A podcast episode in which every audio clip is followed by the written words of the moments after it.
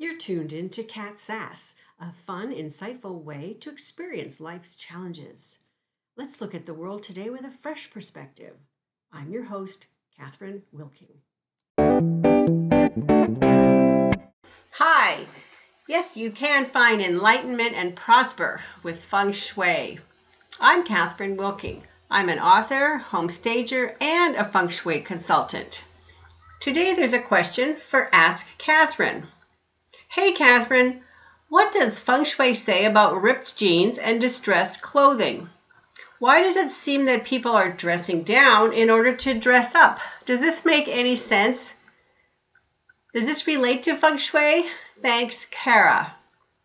Yes, Kara, it is interesting how the fashion industry can justify just about anything as long as they have an audience. People are drawn to drama. Bad boys and extremism run high in the fashion world. In order to be progressive, the designers need to grab your attention. Years ago, do you remember the fashion statement that looked like your pants were falling down? Actually, that fashion statement was taken from prisoners.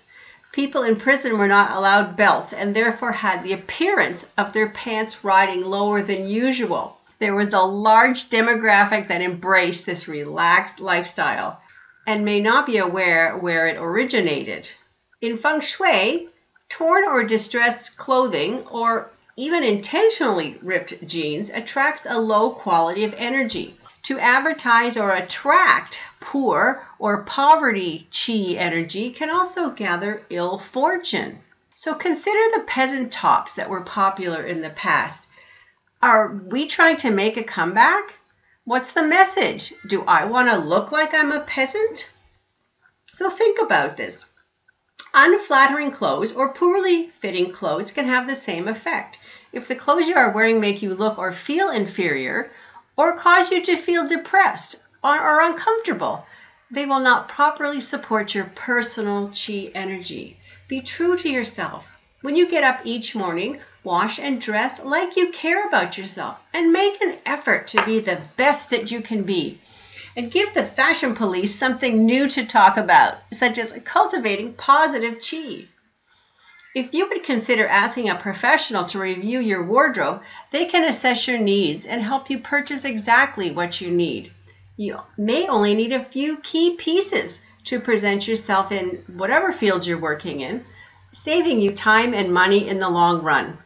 Make sure you are delivering the right message with the right clothing. Do any of you listeners have a feng shui question?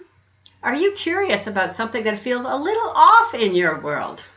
Email me your questions, Catherine at catherinewilking.com, and I can help get your space working for you. I'm Catherine of Catherine Wilking Feng Shui Designs.